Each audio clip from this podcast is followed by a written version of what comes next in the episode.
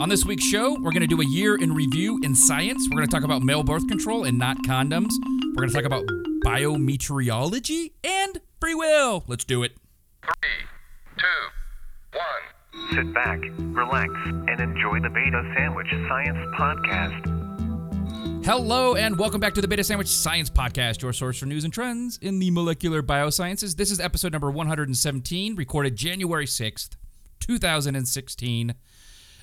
I didn't blow it. I thought I was going to say 15 because, you know, like when you write 15, like the first 20 times you have to write it on a piece of paper, and then you have to scratch out the five and put a six because it's 16. No? You must be talking to the audience because we're not allowed to talk until you introduce us, as you've lambasted us about so many times in the past. A grand total of zero times. Dr. Dale Jackson. Hello, Dr. Dale. How are you? I'm all right. Still stinging from the rubber hose treatment, but otherwise just fine. There's got to be something sexually charged in that statement that I just failed to capitalize on. But uh, yes, okay. we, we're off to a, a bang here. Uh, and Ca- oh, geez. Okay, uh, Carolina Balkenbush, are you here? I am here. Okay. You good to all know. right, dude? you asked a question, you got an answer. I'm, I'm all over the charts today. Um, hello, Carolina. How is carolinaskitchen.com? You- It's it's been on the down low, or, or is it still down lowy? There, uh, there's a recipe for dog treats up there. I don't want to neglect the uh, the furry uh, family members you may have. So there's a recipe for dog treats, and there's another recipe for um, a soup coming out very soon. Now, are the dog treats perishable? Um, yes, they are, and they're also delicious. I tried them. They're they're suitable for human consumption as well. Are, is this just like a chocolate cake that you're calling a dog treat? Well, it was so funny because my task was to make over a recipe from page 52 of a cookbook. And so I found a recipe for um, peanut butter cookies and I remade it into a dog treat by uh, basically adding bacon to it. Wait, if that's all you did, I would eat these. I would eat the you know what out of them. Now, That's, check you it say out. you were That's charged what it with. Is. is this like something you were like assigned to do as part of your job, or is this like a personal like I must do this? Part of this blogging club that I participate in has it gives me like a challenge once a month that I should do, and I was kind of uh, I kind of bailed on it the past two months, so I decided to hop back on the wagon and participate in this particular challenge. So it's usually something fun. They have you make over a type of recipe or um, come up with some creative variation on uh, on something like a crock pot meal or like a lasagna. No. Well, So it keeps like the fun. ideas flowing. keeps them flowing. Yeah, but you just basically took an existing thing and you're like, how do I make this for a dog? Yeah. So you, is that like going to be your new thing? Now it's going to be like lasagna, for add bacon. dogs. Yeah. yeah they're all, well, yeah. It doesn't really matter as long as there's meat in it. it. Spaghetti, add bacon. Well, you know, it is a good starting point. That's not for dogs. That's for humans. Everything you're sounding saying sounds better. yes. Uh, well, cool. Um, Christian, are, how's your Skype doing? Are you are you back with us? I am. Cool. How was your? I was Uh, never away. you were never away. How's your week been? Anything fun or exciting going on? Um, if you consider writing qualifiers fun, then yes, it's been a hoot. Yeah. How how are you? Are you closing in on success on that one, or or how's that working out? I um, I have reached a place where I don't think that I'm the worst human being on the planet at science. So we'll see how that goes. That yeah, that's like the calm before the storm. You're like, this is all going to work out fine, and then you realize there's like a million little things that you still need to do, which I'm sure isn't the case. You're going to do great. Um, Well, and my qualifier has to be 14 pages long. Yeah. Yeah. So you got lucky. I did well. I mean, mine was like 11, but yes, I I, I do I do appreciate those three less pages. Um, Yeah. Yeah. Well, good luck with that. Do you have a date yet? Um, the turn in for the paper thing is due uh the 15th, and then Buxton said two weeks, and then we'd schedule a date. Yeah. So. All right, man. what he said. Well, it'll be good, Good to have luck, that in the man. rearview mirror. Yeah, absolutely. You'll do fine, of course. Yeah. Which I think we've already You'll- discussed. you'll People saying crush that. it. Crush yeah, it. I'll crush it, or it'll crush me. One of those two. it's a 50-50. The uh, I did my qualifier like three days before I got married, so like they kind of took pity on me, and then I just finished and like there was no celebrating. I literally just had to go home and like start making like decorations because of our cheap wedding. And I'm like, I guess I'll go take the afternoon to make decorations. It was good times. So I'm just going to point out that that Scott's wedding was a not cheap, and b everybody makes decorations for their own wedding. is that how? Is that yeah? Unless you're like That is norm. a Kardashian or pretty normal. something, right? Yeah, even Yeah. then they probably had some hand in it. Our wedding may not have been cheap, but it wasn't expensive. I think um, if you take photography out, which was real important to me, our whole wedding was like, I don't know, like fifteen hundred, two grand. Um, Well, it Oh, wasn't that's like impressive. it wasn't like on the steps of the Vatican or anything, but I mean, it wasn't like a cheap little wedding with like three people and a couple of cans of beer. yeah, or like Well, the, dude, the pot- national potluck average wedding. is like twenty five thousand. yeah, it's nuts. Is it really? yeah. Oh, it's control, it's uh, yes. it is just such a crock of crap. And I thank God Dharma Ah, didn't want a, a diamond ring. yeah, that's what you. If you're gonna spend five grand, you elope to Hawaii. That's how you do it. I completely agree. It's exactly how much we spent Yep. for the whole trip. Right. Yeah. And you had a great time. Yes. And uh, yeah, yeah. Good for you. That's exactly how it should be done. So, um, man, do you guys watch Netflix? Have you seen Making a Murderer? I just have to Started mention it. watching it last night thanks to you, Scott. Yeah, it is so good. The pro- so it's it's ten hours, and if I were to have one complaint, it doesn't need to be ten hours, and it drags a little bit in the middle, but you have to get over that little bit of a hump because we almost stopped watching it, and then like right around episode four or so again, like it just launches off. So don't give up on it if you find you're hitting a lull. But our, to all of our listeners, please check out Making a Murderer. It's uh pretty excellent. So there you go, there you go, there you go. That's all I got that's been your week. That's been my week. Yeah, I emailed the SpaceX li- uh, liaison for the for the the thing because I'm like, so I kind of have a really big camera lens I'd like to bring to the shoot. Is that gonna or to the launch? Is that gonna be a problem? And they're like, yeah, as long as it fits in a backpack, you can do it. I'm like, sweet. So now uh, I get to take pictures. Yes. I'm an Awesome. When is it amateur again? photographer. For anyone who did not know that, um, uh, He's not using this the word weekend, but amateur next weekend. loosely. Uh, it's, I, I think that's a compliment, and I'll take it as, as such. And thank you, Christian. is. Yeah. Um, Yeah. it's uh not this weekend, but next weekend. So um, so there we go from that. So anyway, it's been pretty low key. Anyone else got anything noteworthy, or should we um should we talk some sciencey talky talks? Talky talk. Science blast. Pew. Boom. Science blast. So Was, was mine the only make- real pew? Why do we need to? I said a boom or something. Yeah, I heard that. I wasn't sure Yeah. if it was part of the recording or Yeah, not. Dale. I, yeah, Dale. I know because you were talking over the lead-in. That's that's how I know you did it. that's how I oh, remember. Oh, but sorry. How dare you You wanna- destroy the you wanna sanctity play of it this again? show? Why don't you Oh, just feel fart the in rubber church? hose again. You like the hose. He puts the lotion in the basket or he gets the hose. Okay. Sciencey talky talky. Anyone have a deep burning desire to just rattle off about their favorite thing in this world that involves their science story? Me. Go for You it. do?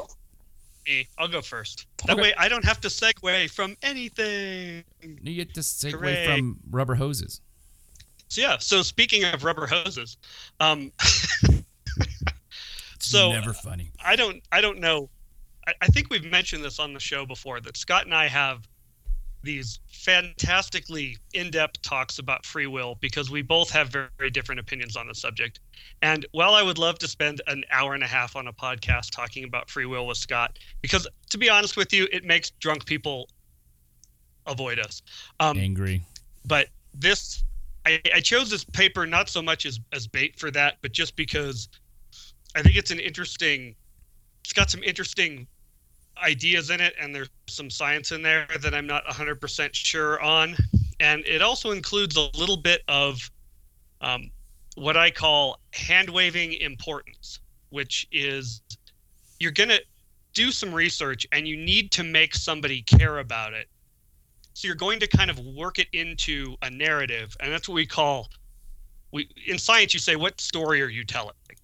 And a lot of times the story is a pretense to get some research done for something that you think is interesting. Like for example, I love let's say heat shock protein 27. Love it. Read about it, spent the last few weeks immersing myself in it. But you know what? Not everybody else cares about it. So I have to find out something that heat shock protein might be doing that someone else would care about before I'm going to get any money in a grant or anything like that. Grant writing 101 is you have to make the other people care about what you're doing. So this research is presented as a sort of a a free will question, and I don't think that the research actually answers that question, but I think it's interesting nonetheless. So I'm going to talk about it. Um, what they're doing is a long time ago, and this is actually it's brought into the free will debate because I I've used this particular set of um, experiments that they based this on as an ar- argument against free will, and that is scientists can hook your brain up to a machine, and they can actually predict your choice of movements several milliseconds before you make before you know you're going to make it. So um, what they call this is readiness potential. So your brain has a readiness potential that says if they give you a choice between say left and right hand, they can tell milliseconds before which hand you're going to pick, which um, is pretty is pretty freaky if you think about it. Um, But that's just the time it takes from the brain to send the signal to the muscle. Am I am I hearing this wrong? No, this is the time between when the brain says so and when the person decides to do it. Oh, so this is precognitive. You're going Yeah, straight up this- this minority report tw- here. Yeah, no, this is milliseconds before you become conscious of it. And the way that that particular experiment was done, and these are all, um, I don't want to say they're not hard science, but these are all sort of the kind of experiments that you hear about in like People magazine. But they have a person sitting with a left and a right button. those. I know, don't you? I kind of do. It's like a guilty pleasure. Yes. Yeah, yeah, yeah.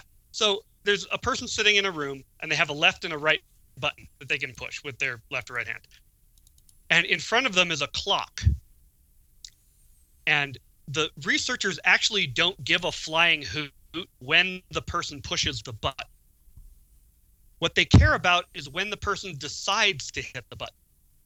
So what the person does is is the researchers have them sit there and they say, "Okay, we're going to monitor your brain and you push either the left or the right button.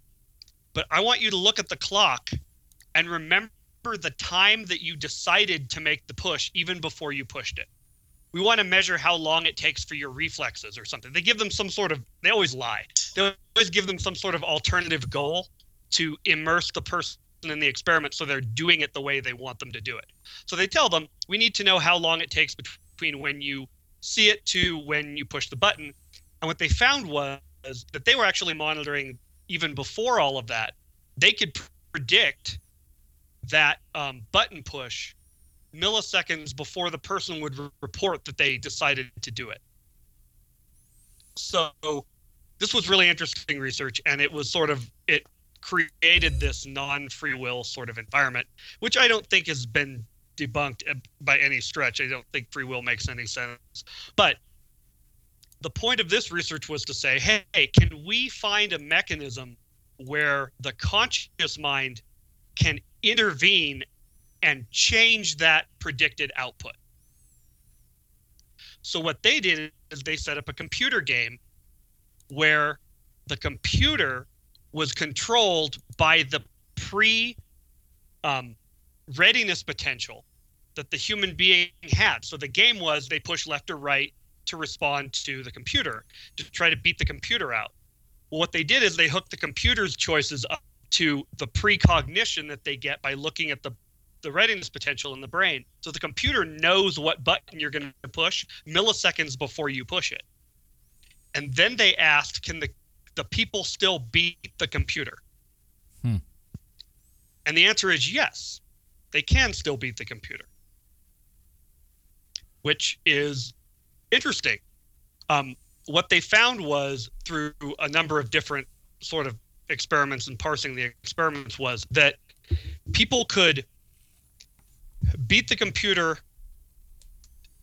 but they could not change their mind after a certain point which was called the point of no return and this is um, the name of the paper is actually the point of no return in vetoing self-initiated movement. So what they found was that people could consciously veto their choice and change which button they're going to push at the last second.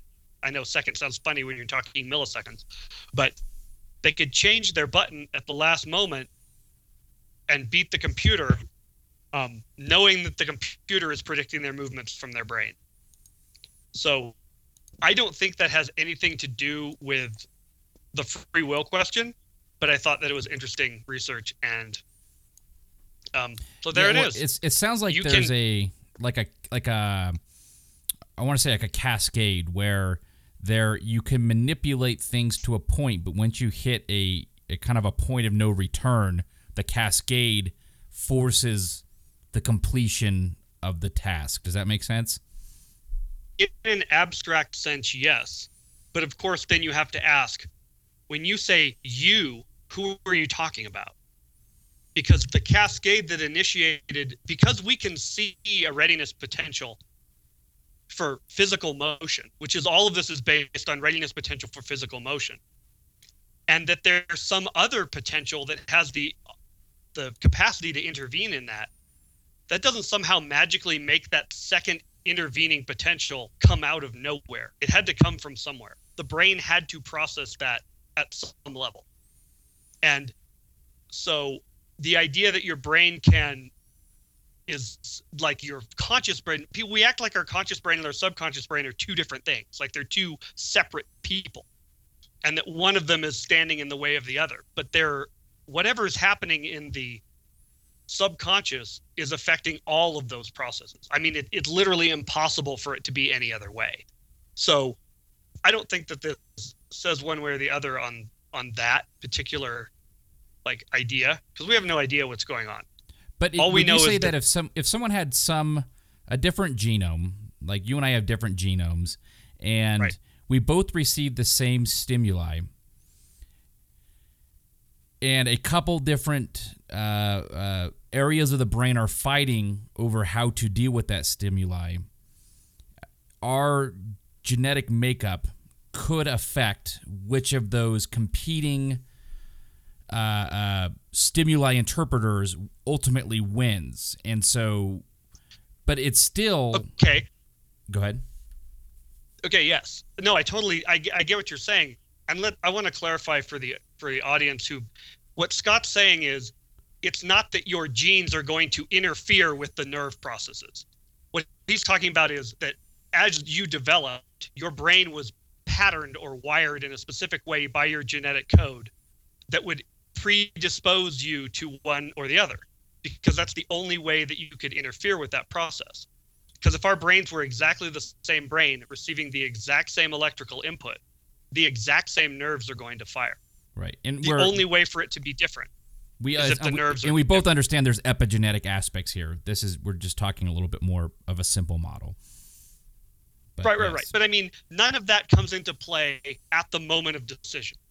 You're not changing gene expression or anything, and epigenetics has no control over which nerve is responding to what input at what time. All that is is that's the setup that builds the playground that the kids are running around it. Yeah, but see, that's where I would disagree. I think that that genetic and epigenetic makeup, that if if if we have a hundred different pipes to put water down, and each pipe leads to a different decision, certain pipe openings get bigger and smaller based on genetics and epigenetics. So, so this may be But making not at your the moment of decision.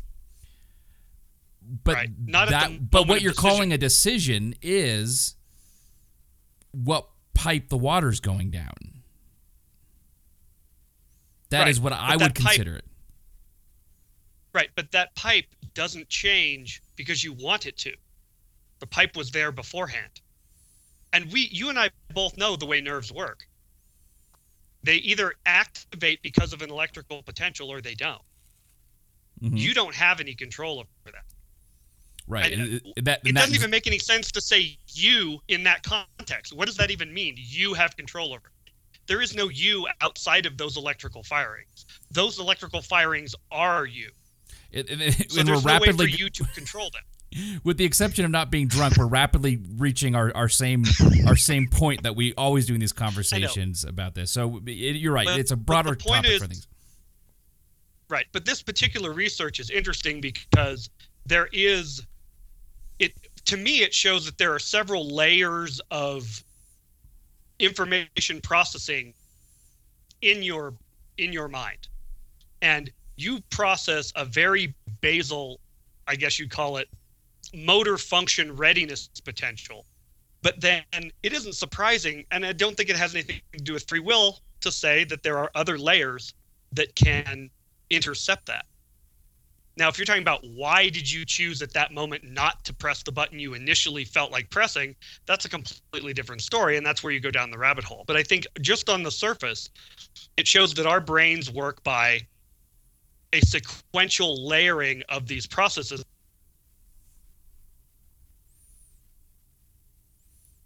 Don't say anything if you think I'm right. Yes. Oh wait, are you all gone? No, no, Oh. I'm here. Okay. Uh, Where did I think we go? lo- There you okay, are. you're, you're back. We, we, we basically lost you, but I think I think we get the point. Yeah. Okay. Where did, where did I cut out? Anywhere important? Uh, j- about about eight seconds ago, we lost about eight seconds worth. Okay. But um, uh, to me, like what this, I mean, not to generalize, but what this points out and what makes it super interesting is how.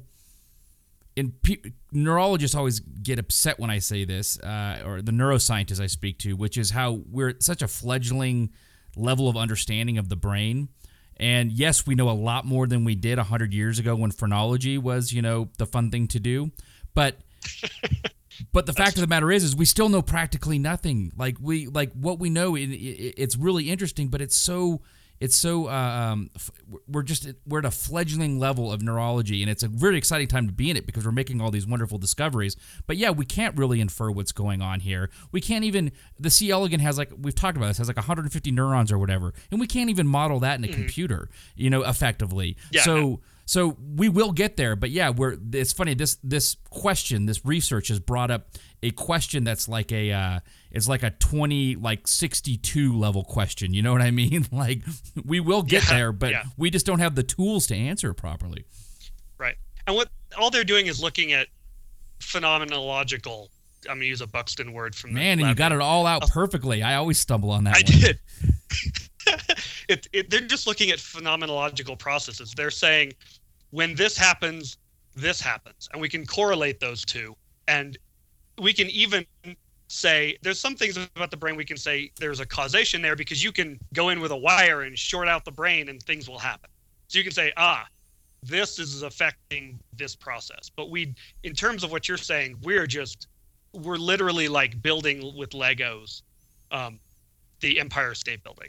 Like, yeah yeah it's exactly right. I mean, we're playing with Legos compared to that. So, right so cool well thanks then. christian that's a great little great little segment perhaps more free will in the future we should just record ourselves and like do a do a supplement podcast on it. the atheist and the atheist Uh, Debate free will. All right.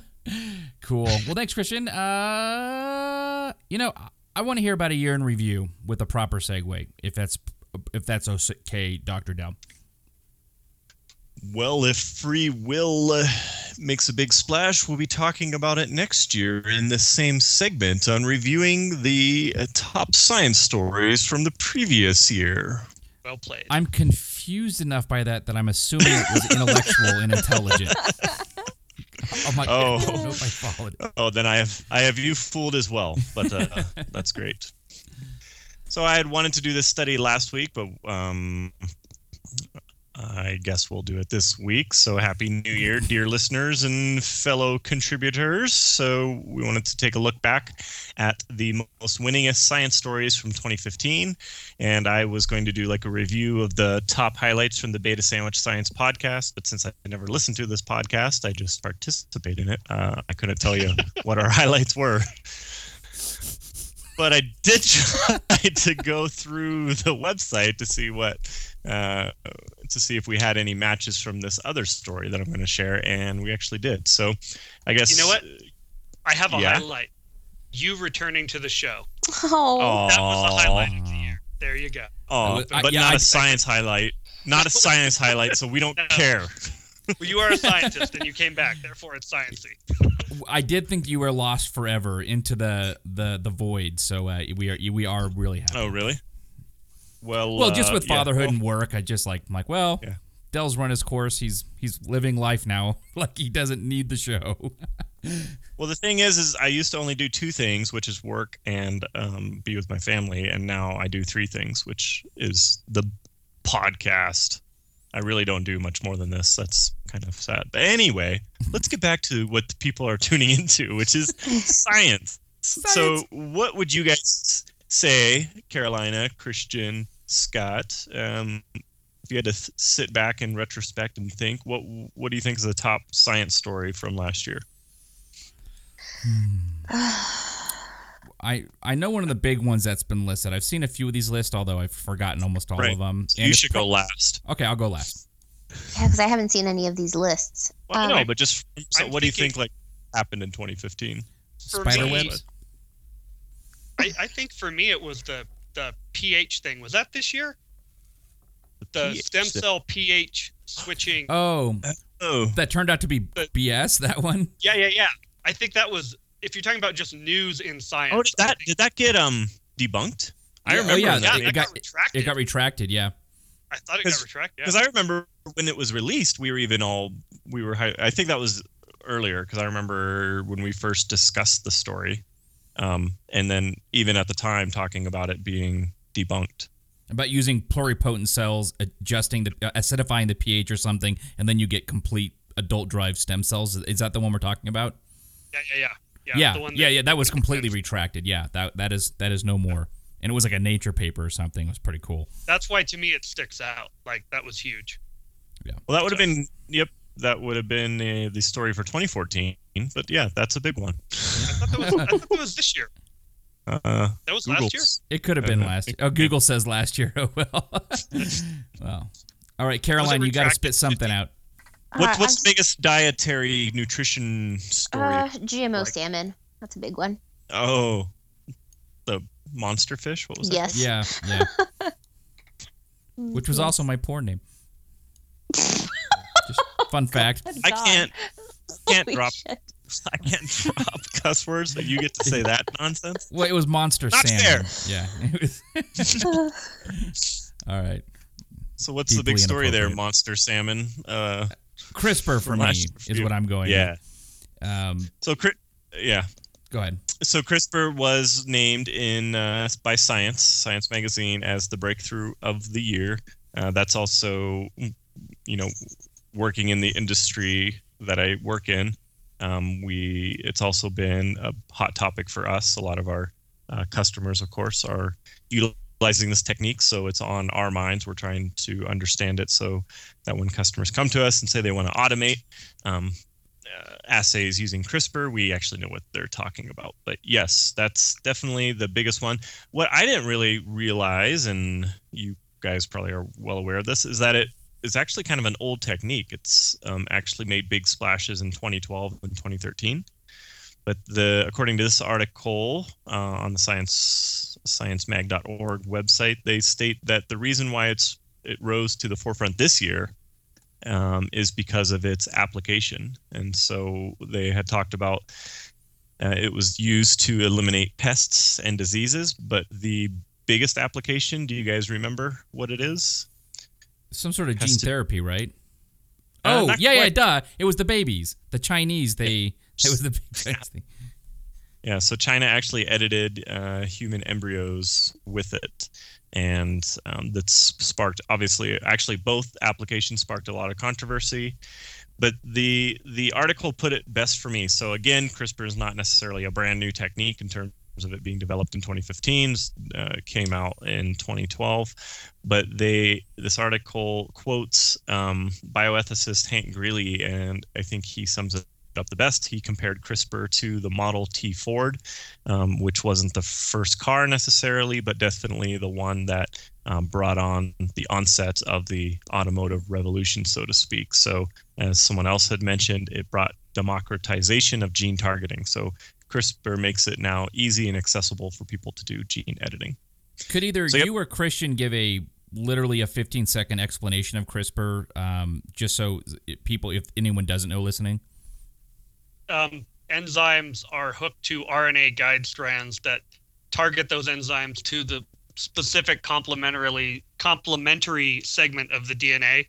So if you're looking for a gene that has a specific sequence, you can cut it by putting a complementary RNA strand and hooking it to a nuclease, and the nuclease will then bind wherever the RNA binds and cut the DNA right there. And ultimately, what is that doing? Um, Turning well, on, off, or m- moderating it depends the on what you're activity of doing. a gene. it, you can put in a guide strand and change it, or you can just let it cut, and then non-homologous end joining will create a, a broken gene, and you'll Break it'll, it'll be a knockout. So Yeah. so you can add or subtract. the reason like if you don't actively research why this is such a amazing breakthrough is that traditionally if you want to degrade a gene remove it express it in a in an organism where it's not there these take we've done it we do it in our lab this takes months and months of trial and error Yep. and you're not doing this in a you can do this in a living system you can take a mouse you can on the fly turn off destroy a gene uh, make it hyperactive all these things that it's it's taking something that used to take years and you can do it in weeks or months now. And it's just really amplifying the process and how quickly we can do things. And you can see a lot we didn't see before too. So this is a is a giant really important story with we there's a lot of work to be done because it doesn't it's, it's a lot of off target stuff happens, which means it's attacking or changing things it's not supposed to. But we'll get past that. And this is gene therapy as I see it. This is the future. This is how you stop diseases. Yeah. We'll see.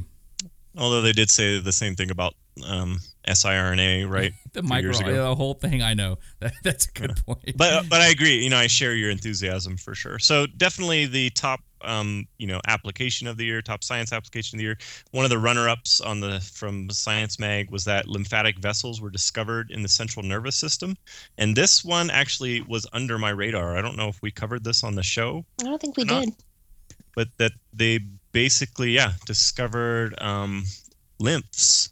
Uh, so lymphs can transfer um, fluids and whatnot throughout your body. They found that that structure within the central nervous system, and what's and why is that a big deal? Uh, it's because this might be a way that uh, diseases from the CNS, such as multiple sclerosis, men- meningitis, and the big one, Alzheimer's, um, this might be one of the um, underlying methods by which those diseases develop. And so it's just, it was the shady was back interesting to me- Yeah. Like remember uh, talking about older stories that um, Christian has a good memory of. We had dis- discussed how there was like a new bone in the knee, right? Like uh, in 2014 or something. It was like a So ligament. yeah, or a ligament. Yeah. yeah.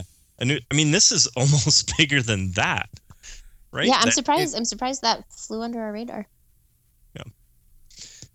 So that I was a forgot big about that knee story. That how is it possible that like after 400 years of examining the human body, back Right. to Leonardo da Vinci, like we found a new ligament?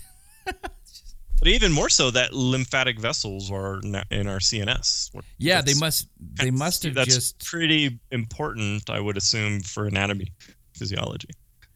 Yeah, it's uh fascinating modern world. Did uh, did the, the other Alzheimer's one about prions make the list as well? Nope. Oh.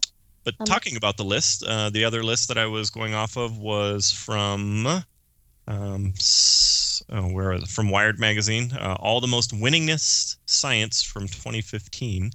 Um, interesting article. If you can uh, catch it, you can read about it. Otherwise, we're going to recap it here because I, they, for me, they did a very nice summary of all the different top science stories. So I'll just burn through them uh, uh, one by one. For uh, they said that the advances in commercial spaceflight were a huge deal in 2015. Elon Musk with SpaceX and Jeff Bezos, Bezos, Bezos, Bezos, Bezos. I always hear Bezos. Bezos with uh, Blue Origin, and was wasn't it Musk that just like landed his? Uh, Just a couple weeks ago, it was super Yeah. freaking cool. Yeah, and if you go to Still in facebook.com, you can see it, and you, and you go to our uh, Beta Sandwich podcast. uh, and in November, I didn't know this, but in November, it was ruled that private companies can keep and sell whatever they find in space. Oh, Oh, That's like asteroids and shit, right? Or crap. Yeah. Sorry. Uh, the other big story that was recent um, almost seems more political, but obviously there's science underlying it, and that uh, Wired claims the Paris climate de- climate deal was a big uh, win for science in 2015. And then something I know that is near and dear to Scott would be New Horizons and the flyby of Pluto. I remember, uh, I'm pretty sure you covered it. yeah, I lost And my I lost my like crap to that. Like that was just like like the most exciting thing ever for me. Pluto actually stole your poop. I like that. It literally well, after it flew by Uranus. Boom! oh, well played. Well played. I've had that one Um, holstered since I was eight, and I finally got to use it. Beta Science Podcast, bringing science to the premature level. All right. Uh, the next big story, and this um, also fell under f- uh, the radar for me, but it was the um, skill, I guess, or the performance of Ernie Moniz. Moniz. Have you guys heard about this guy? The Energy Secretary. Obama's energy secretary. Mhm. So you have to at least check out the picture because the other thing he's known for is having the best hair in science. Um, Go to betasandwich.com, click on today's episode, you'll get to see his hair. Uh, what he did uh, help do is he most likely has convinced Republicans in Congress to accept the U.S. and Iran nuclear deal um, by giving the, the science behind it and why, from a scientific standpoint, why it was a good idea. Um, and this year, science is getting paid finally. So Wired, I I like this. They brought this to the forefront. They said that private money is flowing in to science. They mentioned Google's $50 million investment in heart disease, uh, the Y Combinator, which is that incubator out of the Bay Area, getting involved in a bunch of different stuff, primarily synthetic biology, which has had $560 million dumped into it. So now we're not having to just lean on the government to help fund science. Uh, Private institutions, for good or bad, which we could debate, uh, are getting involved. But the government hasn't been sitting on their hands completely. Somehow they have added $2 billion to NIH and raised money for NASA, F, the FDA, and, and NOAA. Well, and they've I mean, also. not to toot my own horn, and sorry to interrupt you here, but I'm pretty sure No, that had to do with me. Um, 'cause I, Duck I into Oh, that's right. You I- went I- to, That's I did lobby for an increase of funding to the NIH last year, but you know, You know- we all you know- win. I don't want to put the attention on me. The, the article mentioned you a lot, has a picture of you. I thought that it was just a coincidence. But Yeah, yeah, no, it's not. I, I was a, I, I was was what they call a key architect, if that's like the term you want to use in this. But um, Built a key. All Uh, sorry. And then finally, which something something I like because this was a story that I did cover on the, the I think the only story I covered that got summarized by them, but uh, under the sub or subheading "Science gets better at being wrong," they brought out that um, Center for Open Science, which had launched that reproducibility project. So we had talked about. Uh, I had brought up how there were 100 canonical psychology experiments that were reran with not even 50% of them were able to be recreated That was and we sad. talked about it and made some perhaps um, insensitive remarks about um, psychology type experiments. Yeah. Uh, but the uh, we probably can't sit around for too long and act superior because uh, Nosek's Center for Open Science is going after cancer biology next. So he'll also expose, I'm sure, similar um, trends in what we might consider more traditional science. Yeah, very interesting. I'll be interested to hear what they say. Cool. Yep. So that's a year in review. So Pluto, CRISPR, I'd say, are the, the top two for me. Hmm, Very cool. Spider Man, Spider Man does whatever a spider can. That's That's your I outro don't- now. I'm okay with that. Okay. yes. Hey, Everyone will be getting their own recorded you, tidbits. right? Oh, for for you, you want to go? No, I want to see you segue from Spider-Man to um, male contraceptives. Well, do you, do we want milk? Because I, I I actually don't know how long we've been recording. My new system I need to tweak because it could be anywhere from thirty five to fifty minutes first. Go for it, because I can make mine really short if we need to. Okay, um, so do we want me to talk about um, male contraceptive or do we want to talk about. Ooh, these are both good. I'll do male contraceptive. Okay. Um, so, male contraceptive. Let me find my story here. Okay, yeah, so this has kind of been like the. the I don't know what you call it, the golden goose, the the the the the thing in the sky, the pie in the sky we all want here, uh, is something other than condoms to to prevent males from getting females pregnant. Um, as you know, everyone's talking about how we have female contraceptives and why don't we have, uh, I should say, birth control? Why don't we have male birth control? Why can't a guy take a pill and all this sort of stuff? People have been trying this for decades. Um, there's like something called Vasalgel, which is really sketchy and has not been approved. And it, they basically they they've been doing this like in other countries. They'll take a polymer of beads, like a really minute amount. They'll inject them into your vas deferens, which is the conduit for the sperm to the penile ejection zone.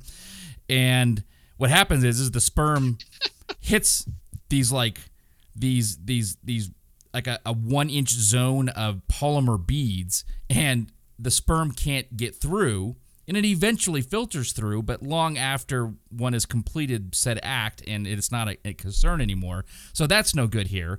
Um, but someone else, I just bring that up as something people have tried and it's in trials, but nobody's thinking really, really too much of this here. But thanks to Senny in our lab who pointed this story to me. Thank you, Senny. Uh, really cool story. A German carpenter by the name of Clemens Bimek has invented a valve which he claims will revolutionize contraceptive. And what it does is it, uh, it allows a man to turn a flow of sperm from his testicles on or off with an actual toggle switch in his testicles.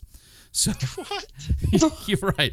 True story. They call it the, or he calls it because his name is Clemens Bimek. Of course, everyone wants their namesake. The Bimek sperm, uh, spermatic duct valve. And in our lab, we thought you just should have called it the stopcock. Uh, would have been much better because it's like a little valve. But uh, um, so uh, this is a quote from him. He says, "Many of the doctors I consulted didn't take me seriously. No crap. Um, but there were some who encouraged me to go on tinkering and helped me with their expertise." Uh, he also says that um, uh, that he's developed this valve and it is ready to be implanted into 25 males. Uh, they have and and it's in trials are supposed to start later on this year. And the idea is that these tiny valves they're less than an inch long and they weigh about a tenth of an ounce. And they're surgically implanted into the vas deferens, and and which is the duct, as I said, that carries the sperm from the testicles to the penis. And what happens is is that this is it really is a little toggle switch that goes in there. And and so you cut the vas deferens, you insert this in the middle. There's a little button on there that you press, and what it will do is it will redirect the sperm outside of the vas deferens into the testicular sac. Uh, where it is absorbed by the body. Apparently, this is not a big deal. I mean, it's all sterile, and, and I guess this is fairly common, and it's not that big of a deal to happen. And if you press a little release trigger on the back, and you do all this by manipulating your scrotum, it's a hilarious thing to imagine, um, especially in the heat of the moment, uh, to make sure your duct is closed or opened or whatever version this is here. So you, if you want to, so imagine kind of pinching your sack, and if you hear a click, it means Hold on that here. you. So Yes. not everybody can imagine. At least fifty percent probably of our listeners can't imagine. a third of our sack. listeners can't imagine. Yes. Oh, Well, they can imagine what a sack looks like. I, I'm, I don't think. I feel like I've painted enough of a mental picture here. Do, do I need to be more graphic? no, I'm just saying. You know, you got to relate to the audience, and you're only relating to a portion of them. Okay, I'm, I'm so sorry, ladies. I, I'm I don't know what else to say. Imagine, if you will, you have a sack, and so there. This isn't getting better. I feel like I was on a fairly good explanation here. You have your vas deferens, you snip it. This can be done very quickly. They insert the little tube that goes in between it. The tube has a little, it's a valve. It's got a little switch on it. So once you've sewed everything back up and you're in the heat of the moment, you're ready and you're like, well, nobody wants to get pregnant. You and you have to do one for each vas deferens, so you have to do this twice. You got one for each testicle. You have to press the little switch through the sac, and it it will it will switch, and now it's just going to dump the contents of the testicles into the sac rather than allowing it to finish its intended journey. When you're done, you hold a little toggle switch on the or a little switch in the back, and then you switch another thing, and then it goes back to normal operation. Um, that's the whole principle of it, uh, and apparently, according to him, it will work. Uh, but other doctors have expressed concerns over this technology, and I do feel a little like little standing a little bit taller here because this is exactly what I thought when I when I heard about this. And here's a quote from a doctor here. He said, "My assessment is that implanting a valve could cause scarring where it meets the vas deferens. Uh, this is a German urologist, and the scarring could prevent sperm from flowing even when the valve is open. You're because anytime you had a stent or you you cut, the body's very good at, at, at fixing that, but it does it via scar tissue, and the scar tissue tends to build up, and you will basically clog the valve eventually. Um, so nobody's f- knows for sure if this is going to work, but at least it's a it's an interesting novel concept. I would say the idea being that you can just willy nilly, no pills, no anything. There are people have tried certain pills and they cause like testicular shrinkage and all, like they cause you like your breasts to grow, all these things, you know. And you're not changing testosterone. There's nothing hormonal here. You're just flipping a switch, and if it works, hey, I, I say power power to it, right? Like no no no big deal there. So. And you may ask yourself, well, why not just get like a um, uh, what you, a vasectomy and then get it reversed if you want to do it? Because most guys aren't like from night to night saying, well, tonight's the night, let's like turn it on now and turn it off the next night. Like it's a decision you make over years. And uh, but vast uh, these vasectomies don't always can't always be reversed and they don't always work exactly right. So this isn't the idea behind this is just when you're ready, hit the button, everything's going to work normal. Otherwise, just let it go. So um, I don't know. Would either of you, would anyone in this podcast be be interested? Now you can abstain if you want, Carolina, from re- responding. Well, I do have a husband. I mean, Yes. I, I, I vote yes because it doesn't actually involve my body. yeah. Right. Which has I always like been the, the biggest idea- complaint. Of Go ahead. I, I, I mean, this maybe isn't the coolest thing. It's not like uh, super strength getting, you know, or any or like X-ray vision, but it's at least a step for uh, bionic transformations and me becoming the f- five million dollar man. There you go. All right. Well, I'm a little jealous now that you put it that way.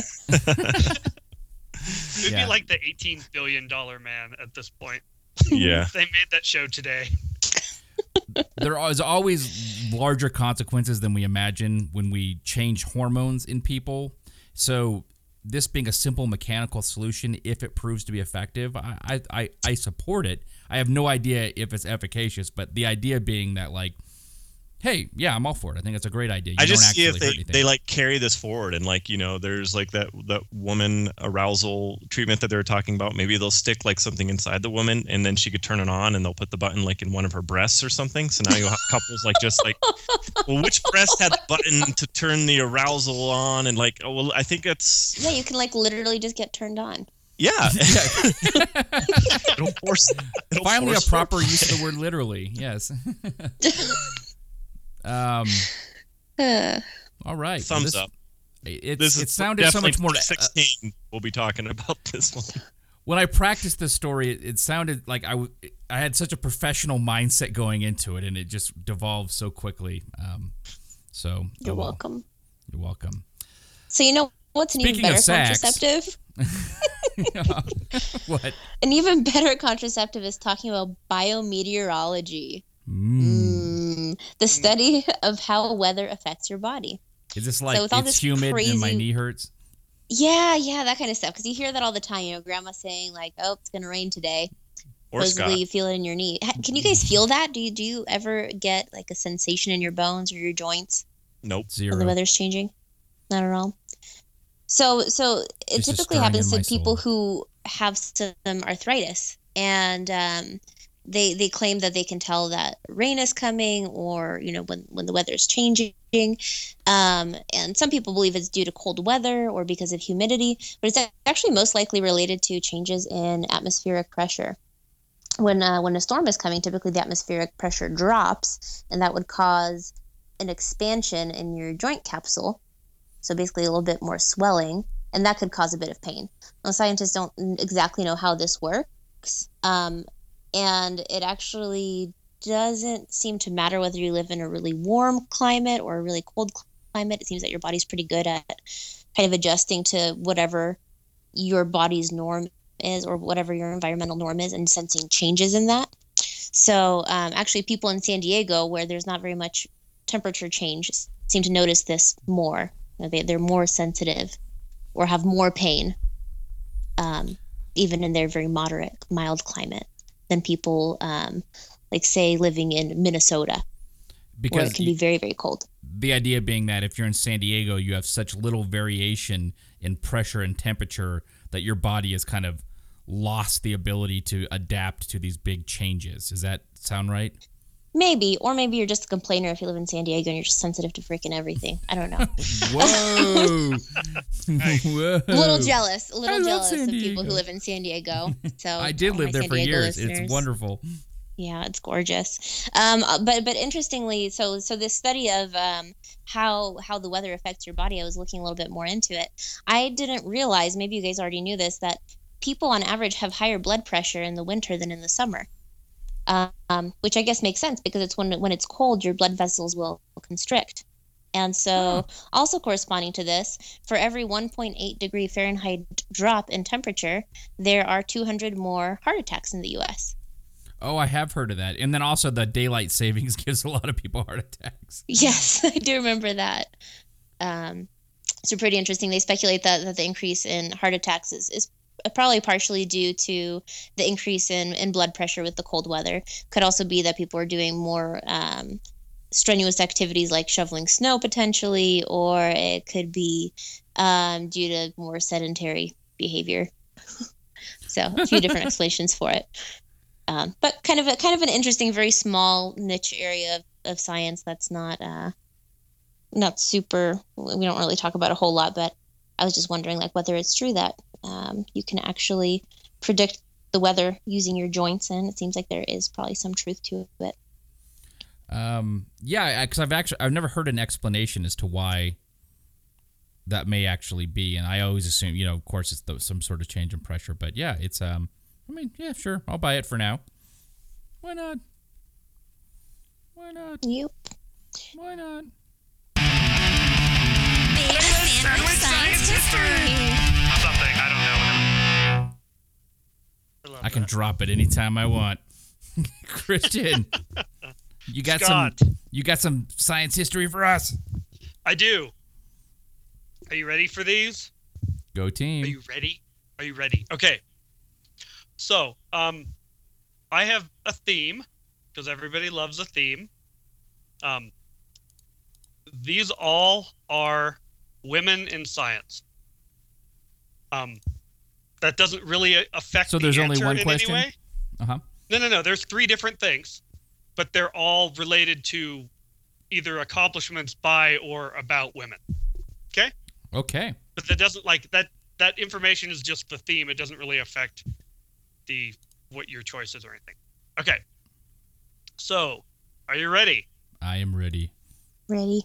okay number one um working with joints led to this model of how enzymes catalyze reactions so i want to know the year that the michaelis-menten equation was published Ooh, damn it. Oh. and for people who don't know Shit. I, sh- I maud menten is a female last people don't yeah. Oh, I didn't okay. know that Oh. actually. Huh. um I sh- would have known this if you asked me three years ago. Oh. Okay, so that's the first one. We just we're putting these in order. So the first one is the year that the Michaelis-Menten equation was published. Um, the second option is Mary Anning found the first complete ichthyosaur skeleton, Oh. Okay. which is cool for Nevada because there's one of those up in the mountains. It's not the same one that this person found, but it is the same animal.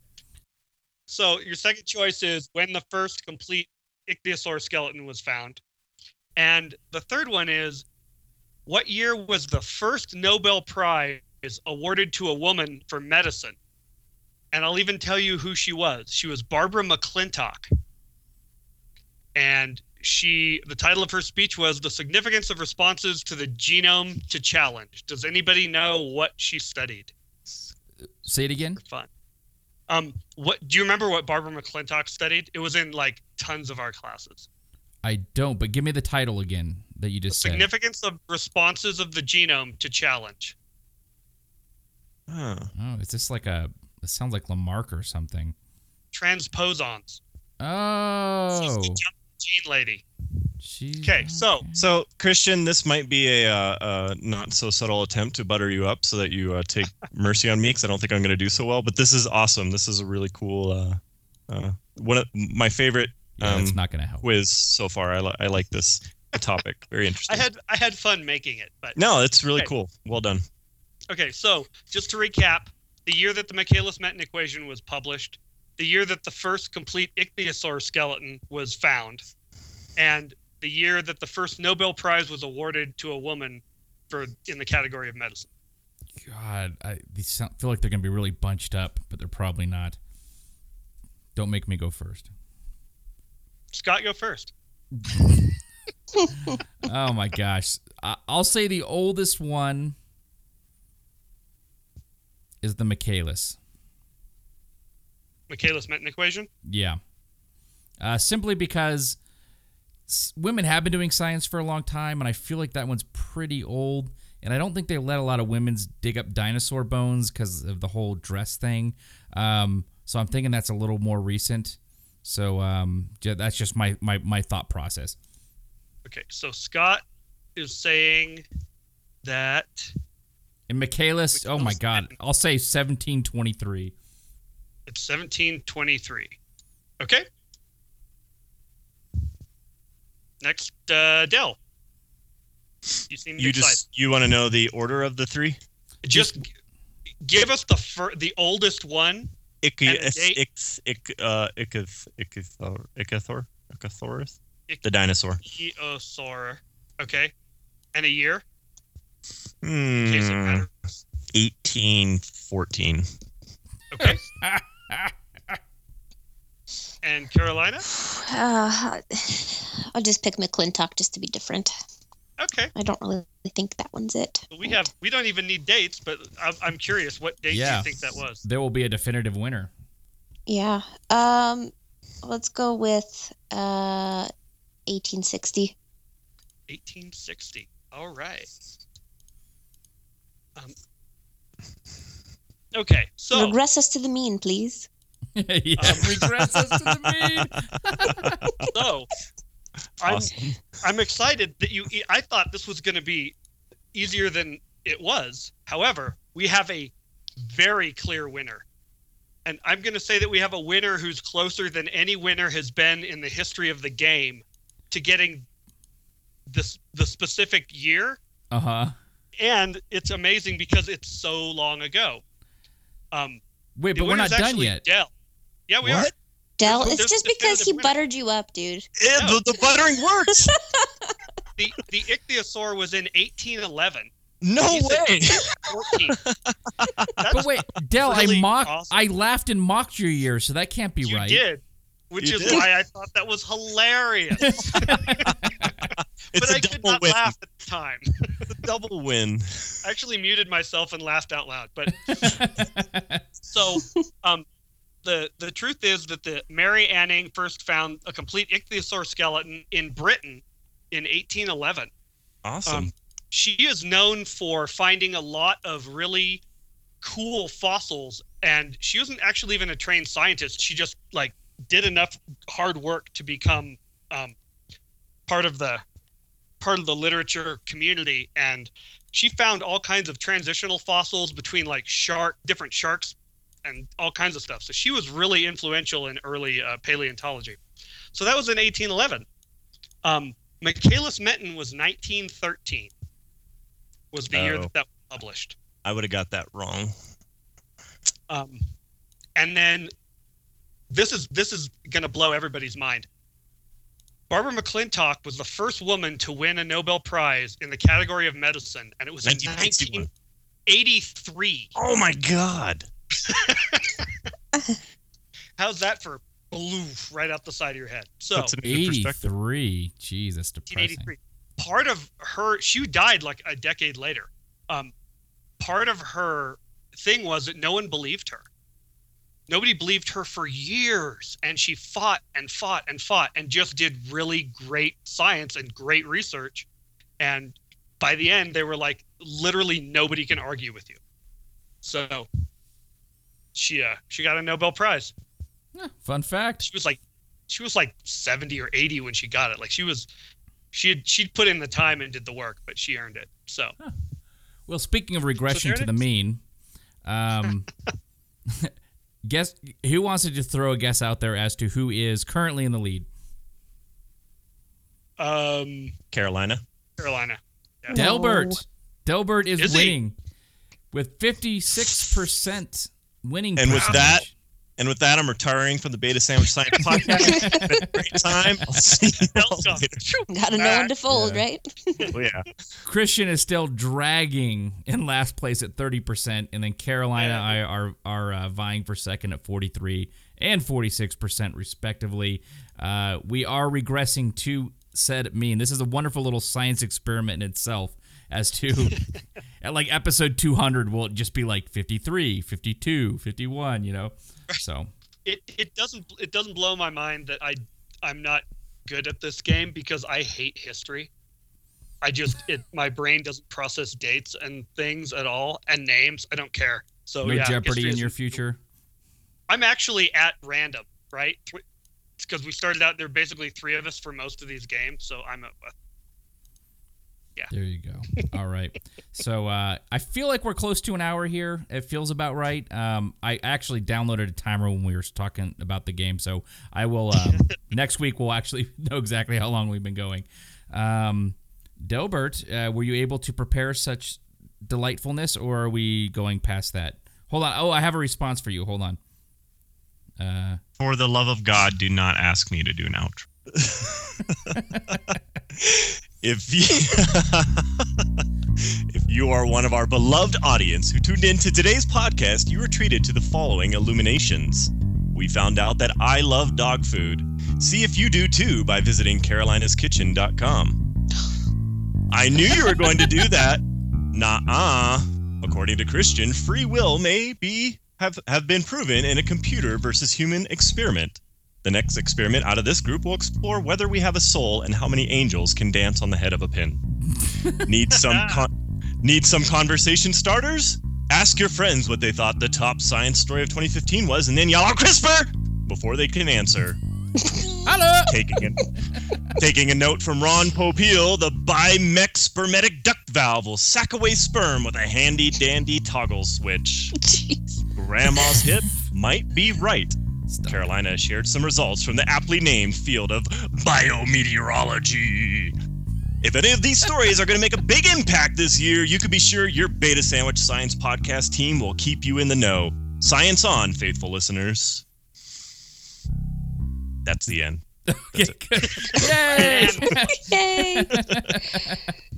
Ah, always a pleasure. Delbert, you are the highlight of each show.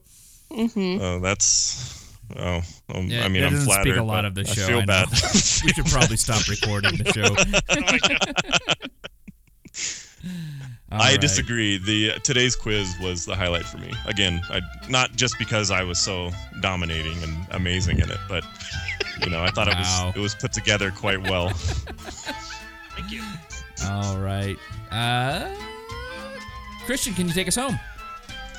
Bye. Tweet and us on Carolina. Facebook. Yeah, go, go, go. Put us on Facebook. That's all you need to Swipe know. us, swipe us on Tinder. Swipe, swipe. Is it swipe Is right? right Is that what you want? But but turn off the toggle switch first. Yeah, yeah, yeah. Stop the stop cock, and then yeah, turn on the stop cock, and then swipe right. Isn't that? Wow, this is the first, the first explicit uh, episode. Well done, no, the guys. second. Probably not the second. no, th- that was just for cut. This is like X. That was R. This is X. It was all sciency. Awesome. All not meant for human consumption. Um, Carolina, you, you're normally have good at this. Just can you do the one thing that I'm not allowed to do because it's been like three months since we've had one of these. Please rate us on iTunes. Makes Scott happy. That was It was a good rating. You really sold that. You should like like go sell cars or something. You're like, buy this car. It moves and uses gas. It drinks dinosaurs for fuel. All right. I just I don't know where I'm going. Okay. Bye guys. Bye. Bye. Bye.